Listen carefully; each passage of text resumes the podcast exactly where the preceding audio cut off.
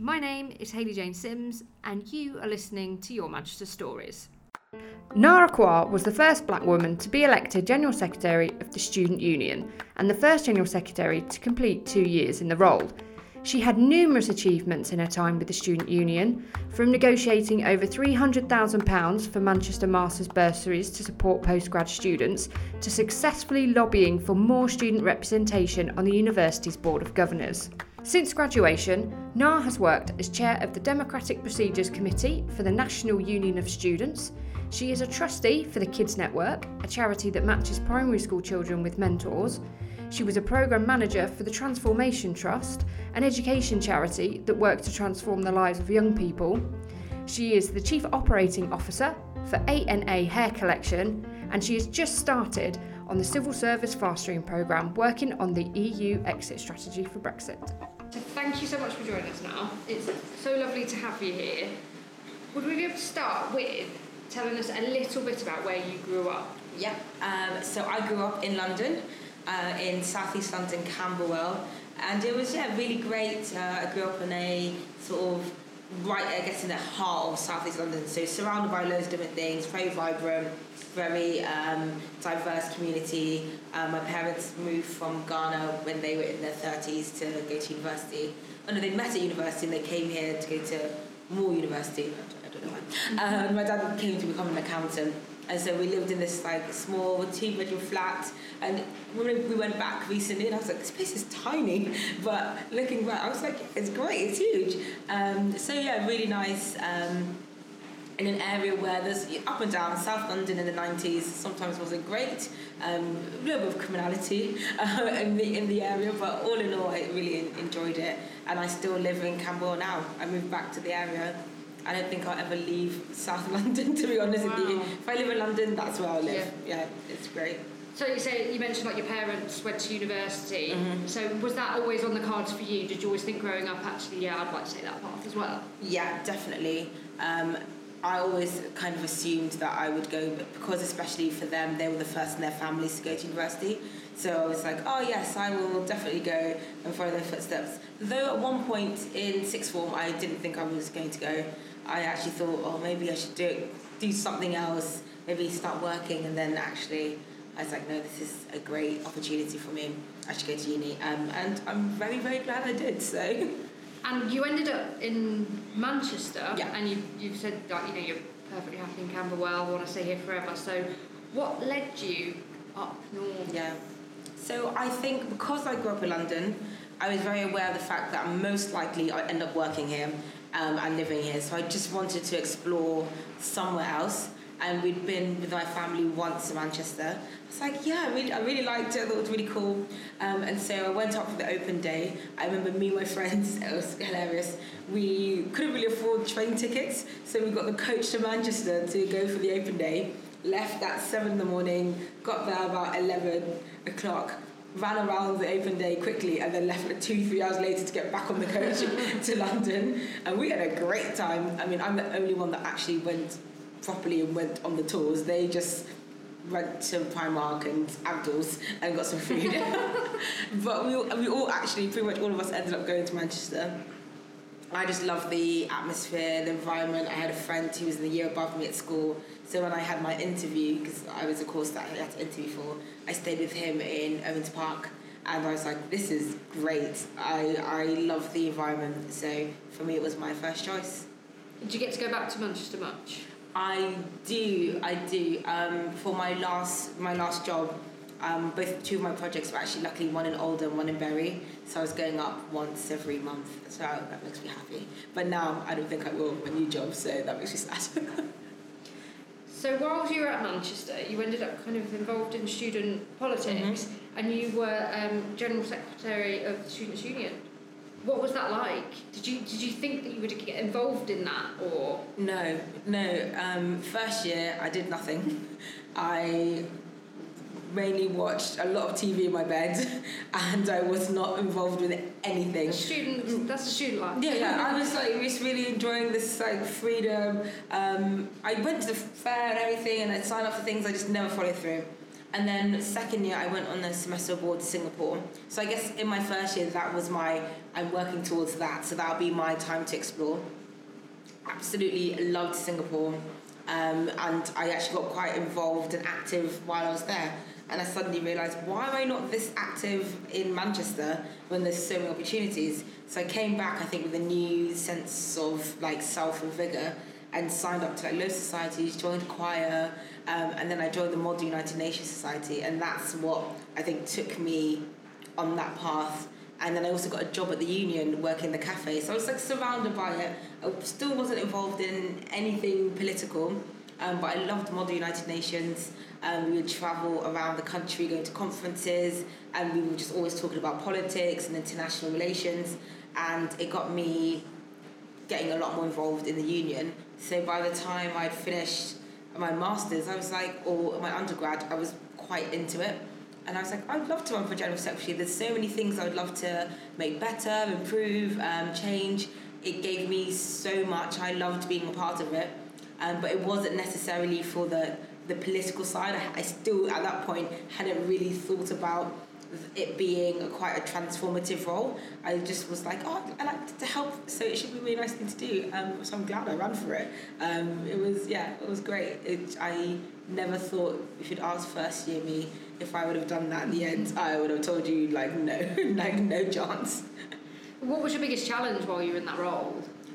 Oh, it was. Um, the biggest challenge is there are 40,000 students at the university and you want to be able to say that you know what every single one of them think and want, but that's just somewhat impossible. So the biggest challenge was trying to remain really present, really there, and someone that anyone could come and talk to, while actually also going to a lot of meetings and actually spending a lot of my time in a lot of things, having to read a lot of things, and so trying to balance those two things out without maybe losing that sense of being in touch with the student body I think that's quite a challenge that anyone in that role will find. Do you find that like that sort of thing, your your experience in that role has kind of mm-hmm. shaped where you've ended up at all? Yeah, definitely, and it shaped me um, thinking about my I think about my passions and being a lot more passion led. Um, and if even if that's not in my day to day job, that's definitely in my other things that I do, my hobbies. It taught me really well how to manage my time and how to juggle things. And actually, I, I quite like being a juggler. Mm-hmm. And it made me realize that I liked having loads of things happening. Um, and it also taught me just having to work with different people of different backgrounds, different wants and needs, different things that pull them, and having to try and rationalize that and work out how you can also get to know them and build on something or work towards something. So, in terms of people management and stakeholder engagement, all the buzzwords you put in a CV, great for that. Were there any particular like humorous or funny moments during your oh time? Many. Um, um, the funniest ones are the things that you just don't think are going to be a big deal. So the great thing about democracy is it can go in many different ways, as we all know. Um, and so we'd have these um, student union council, um, like our Senate meetings, and I, I loved those. I thought they were just some of the highlights of seeing people, different students with different politics get together, vote on something. Some of the debates would get a bit dramatic, some of them would be quite interesting. But the one that I never, I still to this day don't really get is how much the media care so much about uh, some students passing a policy that is just them giving an opinion on something. Mm. So we'd have we had this one. Um, where it was ridiculous. It was like a joke policy. Somebody was like, ban David Cameron from the Students' Union. David Cameron was not coming to the Students' Union anyway. There was no planned visit. There was no. It was just someone trying to make a point. Somehow that ends up on like national media. In the Daily Mail, in all these things, I'm getting phone calls. I woke up one morning and this guy called me. I still to this day have no idea how he got my number saying, Hi, Naa, this is Mark from the um, Daily Mail. I was wondering if you could give me a comment. I was like, No. Quickly put the phone down. I was like, Why is someone from the Daily Mail calling me? And it's just like this whole huge thing. I was like, I really don't understand how this happened and how I have friends from across the world sending me this article, being like, "What's happened here?" And they take it so seriously. Yeah. And I was like, internally, it was just quite funny, but for the outside world, it was like snowflake students headline all over again. So now I read everything with a pinch of salt, and um, and I, I still find it quite humorous that so many people have a huge opinion on what students and young people are doing. I don't know why. Um, I think it's because they all lived it once, and so they all have their opinions of how they may have done it or what they should do now. Um, but it's always quite quite fascinating to me how much attention it gets for things that are minor, but some of the big things happening, no attention whatsoever. It's it's bizarre to me. Was there anything that you thought like, like that obviously picked up attention? Were there other things you thought, oh, after that, oh, this is going to pick up attention, and it just totally and didn't? nothing, and then absolutely nothing. And I'm sitting there being like, well, there was even one where nothing happened at the time, and then three months later, it got picked up as if it just happened, and I was like, Bizarre. bizarre because some uh, somebody then tweeted about it or someone then shared. It was hilarious because I can't even now even remember. It was similar. It was a policy thing, and three months later they're asking me as if that had happened all over again, and I couldn't even remember what they were talking about. It was so long, so past in my mind. But it happens all the time. And was your, your name like kind of published, attributed? Yeah, your name would be out there. And well, the thing that I think I now find really funny, but it depends how you take it, is people talk about you as if they really know you. And, and so this one person was like, yes, I, I, I, I, I read the comments. I, I've learned now don't read the comments. but at one point I started reading the comments and someone would be like, well, I heard that she said this. And I mean, and I'm like, when did I ever say these things? just tribute things. Well, once someone called me Stalin, which I was like, wait a second here, that's... A, don't think I'm very similar to Stalin or whatsoever. Um, but I find it really funny now how invested people can get very quickly in something, but then also lose interest instantly. Um, and then we also had to then harness that to the things we wanted to cause attention to. Harness that same, I guess, slight hysteria that people get um, towards it as well. So many, many funny moments where I just laugh and what am I doing here? But ultimately, really, really fun, really great. It's interesting, isn't it? Like, it kind of feels like this is like the world we've got, like this kind of these storms where everything is taken so, so, so seriously, and then like two days later, it's like Never the next storm Yeah. happens, and then Yeah. it's like completely forgotten. and it's um, and I don't think it's the thing that makes me um, rationalize it is I don't think it's that new with our times. I just think the um, mod- the mediums in which we do it, social media, etc., make it feel different. But I think that's always been in human nature. It's always been. If you look back at history, I like to read about history, and I'm like, okay, it's fine. There's nothing nothing disastrous is happening. It's just it feels very a lot because it's we're surrounded by it because we have personal devices that we carry around with us everywhere and I think that's the thing that makes it feel overwhelming but ultimately I have um, courage and trust in the next generation to be able to handle that And you are part of this next Yeah. generation that hopefully is gonna. Well, f- find a way I don't well I'm, I'm the weird generation that grew up with dial-up so I know what the internet used to be like um, didn't have a phone throughout school and then but is quite used to using technology now as day to day so I think we're lucky in that I remember both ways I remember when you used to call a friend on the landline and now Yeah. who has a landline anymore pretty much no one has a landline anymore I don't memorize any numbers but I used to know all my friends' numbers off by heart call them up in a second. So it's it's good that I remember that. I'm glad I remember that because I think about um, people that are younger than me and they have no idea or concept of those things. Yeah, and they've grown up in a in a different world Completely. where a social media world where everything is kind of like that experience that you had of you know reading comments and all of that online. Like, I, I feel sorry for people, young people Yeah, now that same. their lives are online. Yeah.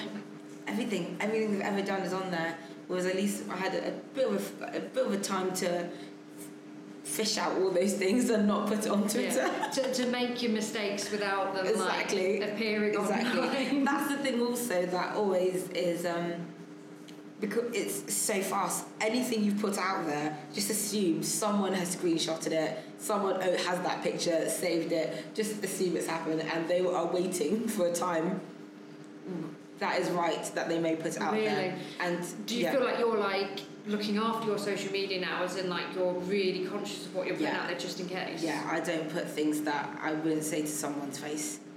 Yeah. That's my rule. If I wouldn't Yeah. say that to your face, if I wouldn't think directly say that to a group of people and not feel embarrassed, then I'm not doing it. If I wouldn't say it to my mum, it's not going on there. it's, it's, it's, it's that simple, and it just makes life a lot easier. I don't then I don't really worry. My social media is completely public because there's nothing really on there that I wouldn't say to anyone, and so it doesn't feel like like a scary place for me. But if that was my medium for everything, oh my goodness, I think people should write diaries again.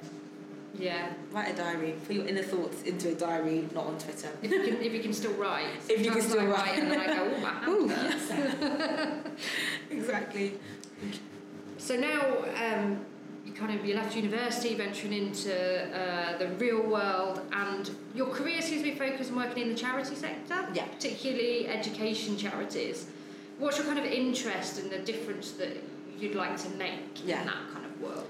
I see education as a form of complete social mobility, as a way in empowering people to fulfill all their potentials. So I think that stems very much from my family, my parents. My parents were very both like academically driven, for which in the environment that they were in was really quite strange. Um, so my mum had to like fight to go to school. She was very much like, I will go to school in like a small village in Ghana, and someone had to go. Actually, she's quite bright. Let, let her go further, and she ended up going to university. And my dad was quite similar. So it's always been something that I've cared a lot about and I think also seeing the different types of education systems that kind of run parallel in this country. If you think state education to private, and actually, why do people send their children to private school? Well, that's because historically in certain areas the education is better and they want the best for their child. So how can we replicate those things into actually everyone should have an opportunity to have a great education? And so I just got really interested and involved in the education sector and I think being general secretary really made me so passionate about it because I was right in with higher education and all the all the great things that it can bring um, and so I also realised that some of the issues that were facing in the higher education system so around wine participation social mobility some of the things that why does certain students not end up going to certain universities started way before we I ever got in contact with them. I got con- got in contact with the ones that are already at university, so they've hit gone through all their hurdles or barriers. Really, by the time I've ever met them to then help them anymore, and I realised secondary and primary is where it all starts, and that's why I started wanting to get into like secondary primary school education. But I couldn't become a teacher. It's, I don't think it's in my temperament. I would love to, but I don't think it's in my. I, It seems like a lot of hard work at the moment. yeah, it's. I know a lot of teachers, um, and sometimes I'm like, oh, really, maybe I should have gone to teaching, but most of the time I'm quite happy with with, with the path I took. So So what is the actual work that you do within kind of the Yeah. edu- education charities? So um, the job that I had was as a program manager for an education charity. So really looking at employability and skills. So building what people would say the soft skills, but actually I don't think that that's soft. I think it's the things you need to have day to day. It's the confidence, the leadership skills, problem solving, um, money skills, all the things that a lot of people without the right educational environment or family environment, if you don't practice those skills, you can be really smart academically, but then you will still struggle in the workplace in, in so many different bits. Um, so I would work with um, private sector organisations who'd fund these programs, and then I would deliver them into the schools, and we'd only work with um, state schools in the most deprived areas in the country. And it was really, yeah, really fulfilling going into schools, trying to make things happen, and I'm in no way, I nowhere thought that I'm completely transforming their lives because there's other things that I can't help them with. I can't change their family life, I can't change their day to day school experience.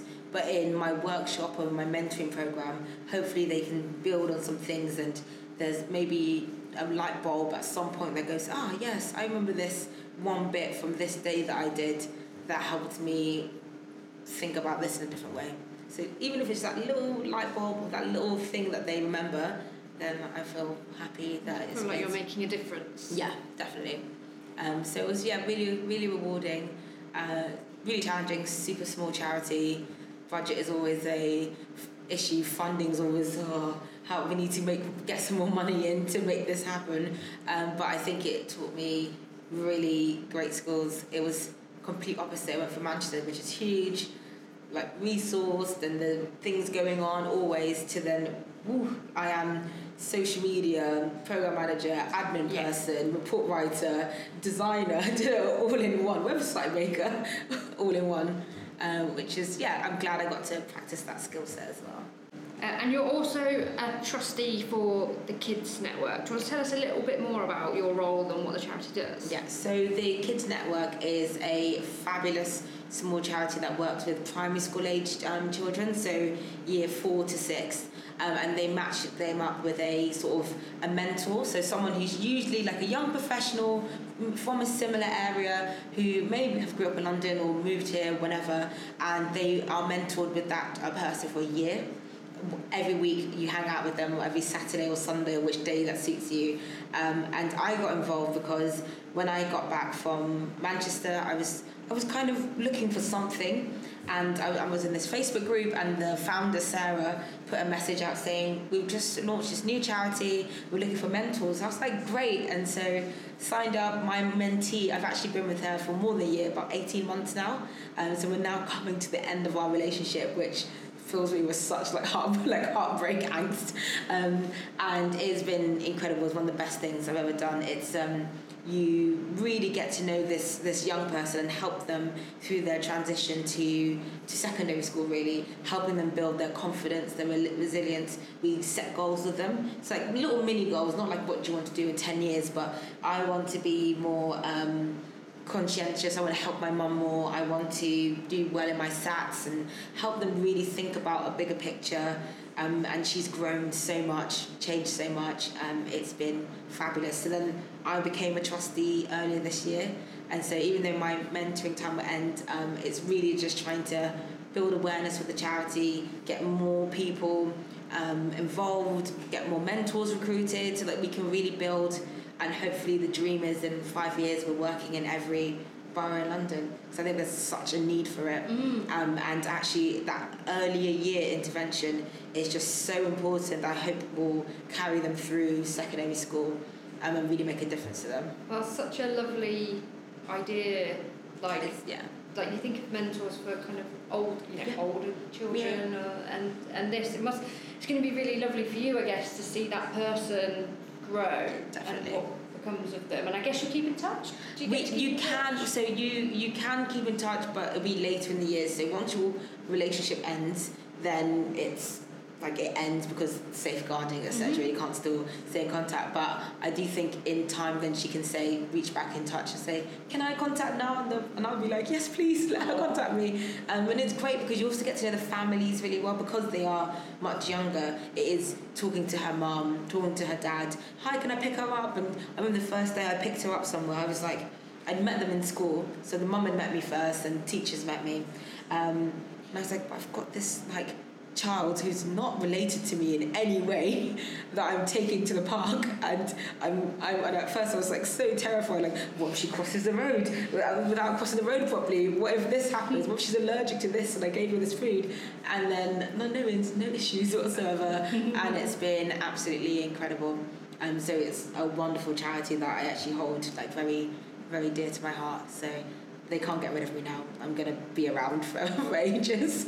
Can we talk about your next career move? Yeah, of course. That must have like everything there must have helped maybe on your next journey. Yeah. If you if you can tell us a bit Yes, more about definitely. your exciting new Um, job. So I luckily got onto the civil service fast stream program. Um, so funny enough, I actually tried to get on it before, and I think everything has a time and place. I just don't think I really at that point was I don't think I was ready really to do. it. I'm so glad I'm going in at the time that I am now.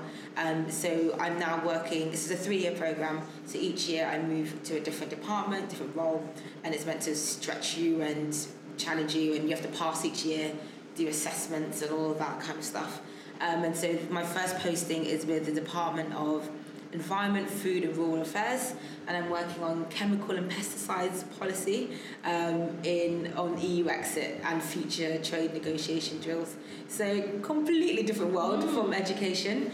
Um, it will be. I've been reading a lot, a lot of acronyms and chemical names that I've never heard of that I'm trying to get my head around. But it's really, really exciting. I, I kind of um, we have these like on, onboard, onboarding days and I get really excited being thinking about the things and the policies that I can actually um, keep making an effect on and working on and building hopefully a, a better country. In, t- in terms of the time we're at with Brexit and things like that, and you're you're working on a team that's dealing with kind of EU exit. Yeah. What do you think that's going to be like? Because nobody really knows at this point that we're talking right now. Who knows what's going to happen and when anything's Yeah. going to happen? um, I spoke to my line manager and she was just like, I mean, I wish I could tell you how your year will pan out, but I really can't tell you that it really is. Um, the, the tagline of every email we get is um, managing um, unpredictability. that is the, that is the title of everything. Be like things are very busy, everything's quite unpredictable, and it's being okay with that. Um, so yeah, I'm definitely going in at a time where it's full on. And weirdly enough, I won't have the knowledge or the expertise I feel in that first month to really add anything more than what's already happening because I'll be learning. And so I'm sure my managers will be very frantic doing all these things for EU exit, and I'll be like, Hi, I've read this report, is this okay? Um, definitely exciting. It's an interesting time to join the government because a lot is going on. Pretty much everybody I've spoken to who's working, who's starting, is working on Brexit related stuff.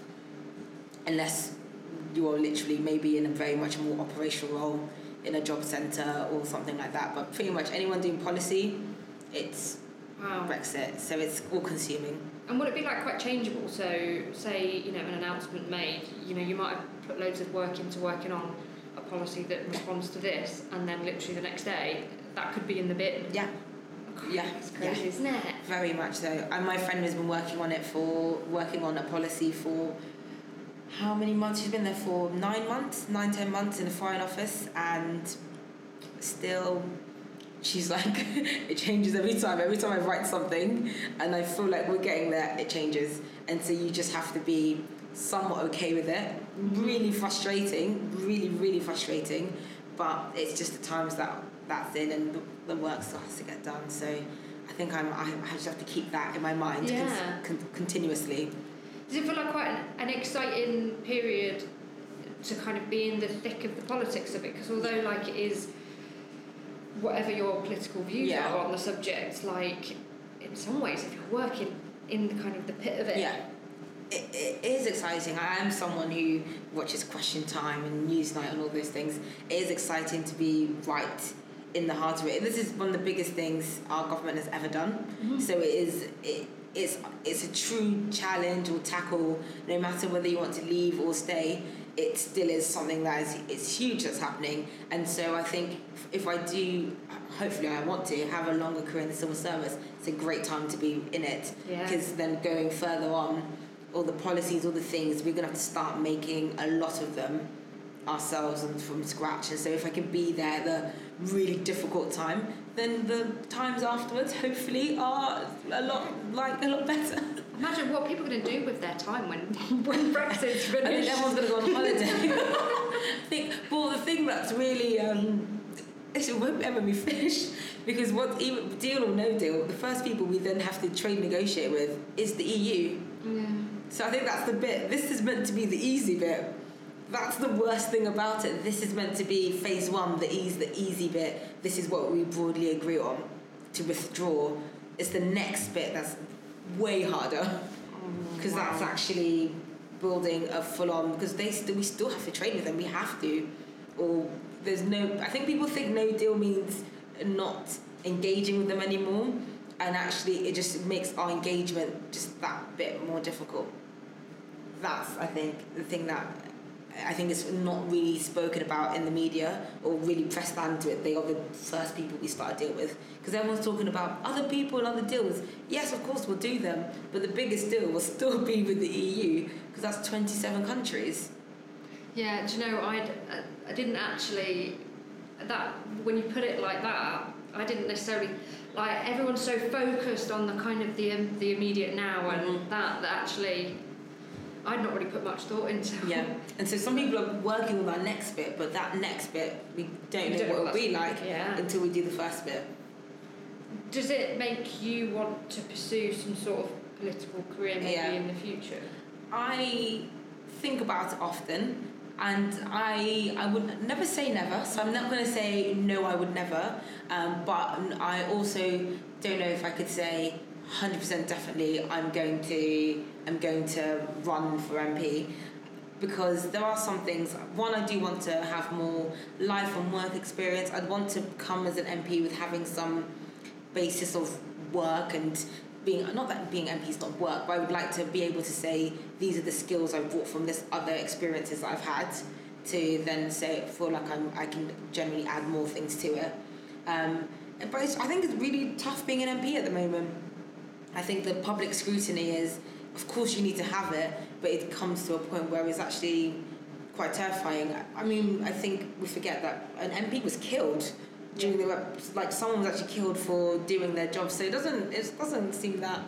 I don't think it's as glamorous as some people think it will be or should be, and I think I'm very aware of that. And so if I was to do it, I'd have to do it at the right time.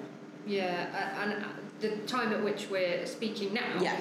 there's literally the past couple of days been lots of female MPs um, coming out and saying that the, the, the rhetoric It's is, just- is, yeah. is dangerous. Yeah. Do you feel that more from the perspective of a woman of colour? Yeah, yes, that's also what terrifies me about it. I've seen many women of colour, whatever their political persuasion, being absolutely beaten down, and they're really strong mm-hmm. and they're fantastic. And but I also I'm not sure at the age of 26 that's what I would want for my life right now. Maybe maybe build a bit more resilience, have a few other things going on. I think for me personally, before I would want to enter that space, because it is it is quite terrifying. Yeah.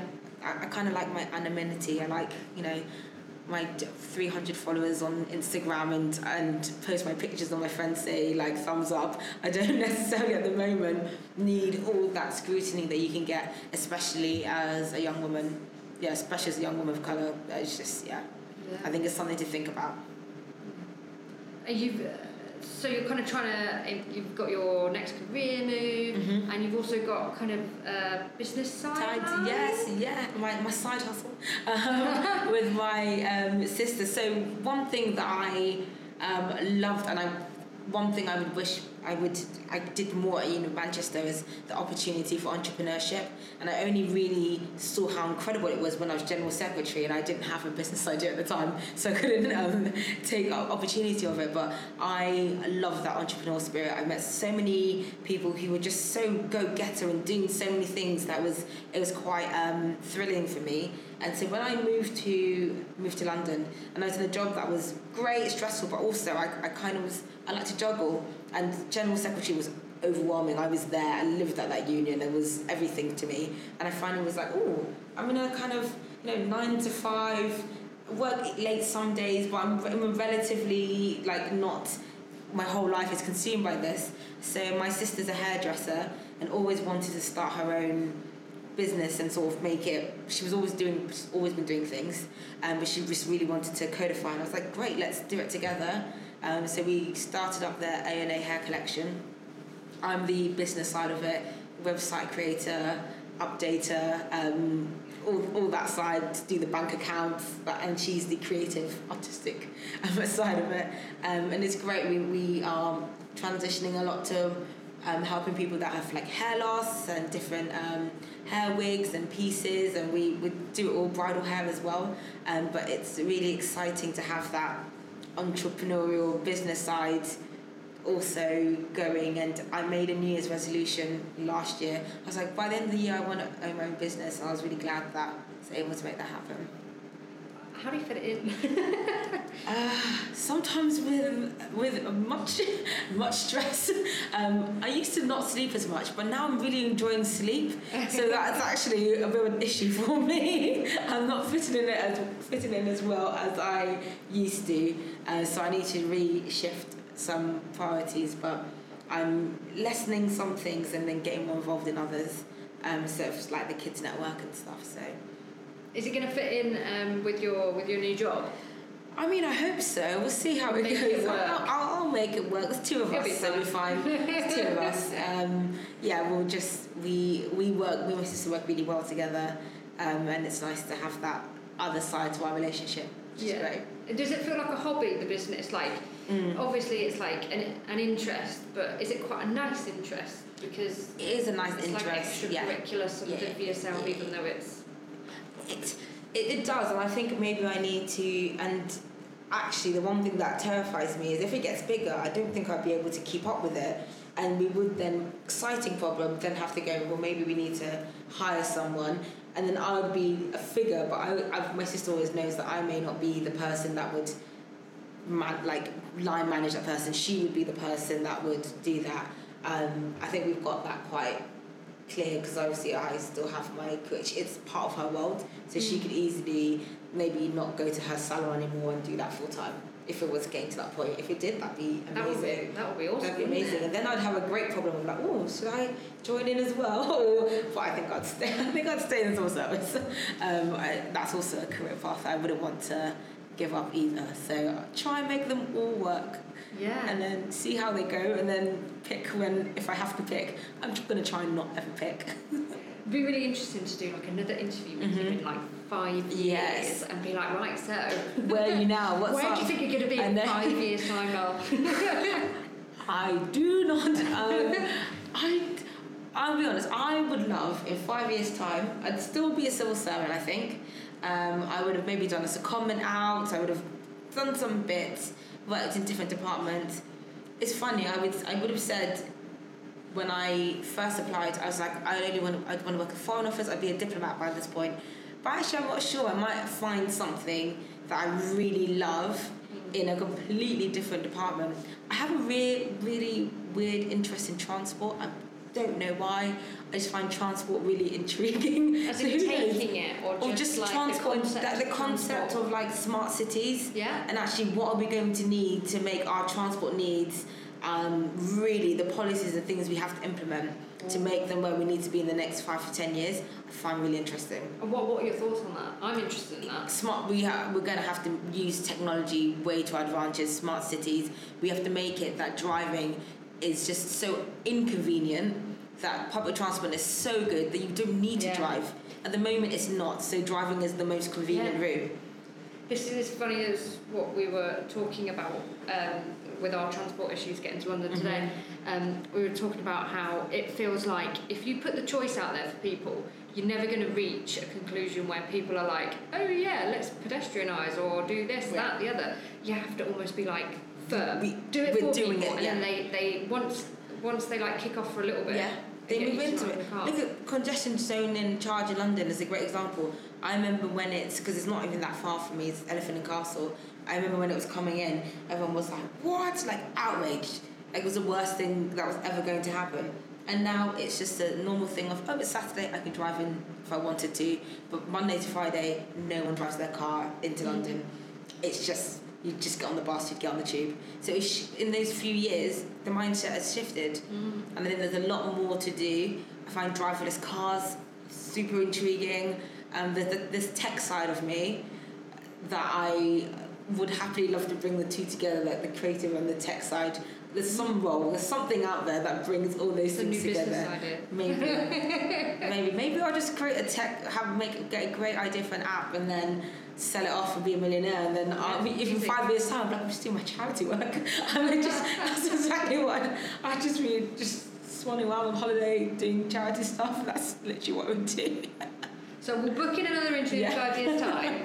and then we'll reflect on this and see if, if you're just like, or you might just be like, no, I'm too busy. I'm, I'm on the beach. Yeah, I'm like, yeah, no, I'll call, I'll call in. Don't worry. We can have an we'll have one on the phone. if I'm a millionaire, I'll fly you over. There you go. Right now, we're on to our last question. Oh, So, um, we're going to give you access to our time machine. So, where or what time in Manchester would you go back to? Yeah. I would go back to. I'm sure I'm not going to be the first person that said this.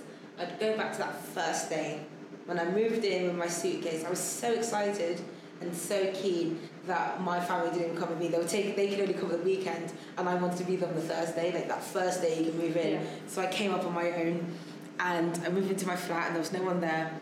And I, I went to do my first Sainsbury's shop. I lived in Richmond Park in Fallowfield. Went to my first Sainsbury's shop, and I met this girl Ruth on the on the side. So cringy now. And I was walking, and she was sitting there reading a book. I was like, "Oh hi, I'm Naa. How are you?" I was like, "Oh, do you live here too?" She's like, "Yeah." I was like, "Do you want to come up for a sandwich?" I just Oh. bought like sandwich things, and then we became friends. And I just think I remember being so nervous and being like, "What does this hold for me?" And first year was quite actually quite a difficult time. I was very um, I didn't have much going on, so I was very I'd go to I'd go to all my lectures. I was very studious, but I was very I think a bit purposeless. So I would say to that Naa, it's gonna be great. I'd love to see her again and her sort of optimism and excitement for it, but also say to her it's, it's gonna be good. Like you'll enjoy it. You'll have a great time. Just keep doing you. That's a lovely answer. yeah. No, thank you so much for joining us, and we'll speak to you again in five years. In five years. Thank you for listening to Your Manchester Stories. Please rate, review, and subscribe, or follow this podcast wherever you listen. If you are a graduate of the University of Manchester, you can connect with us at your.manchester.ac.uk. This podcast is produced by Kate Bradbury and Haley Jane Sims on behalf of the Division of Development and Alumni Relations at the University of Manchester. The music for this podcast was supplied by Blue Dot Sessions.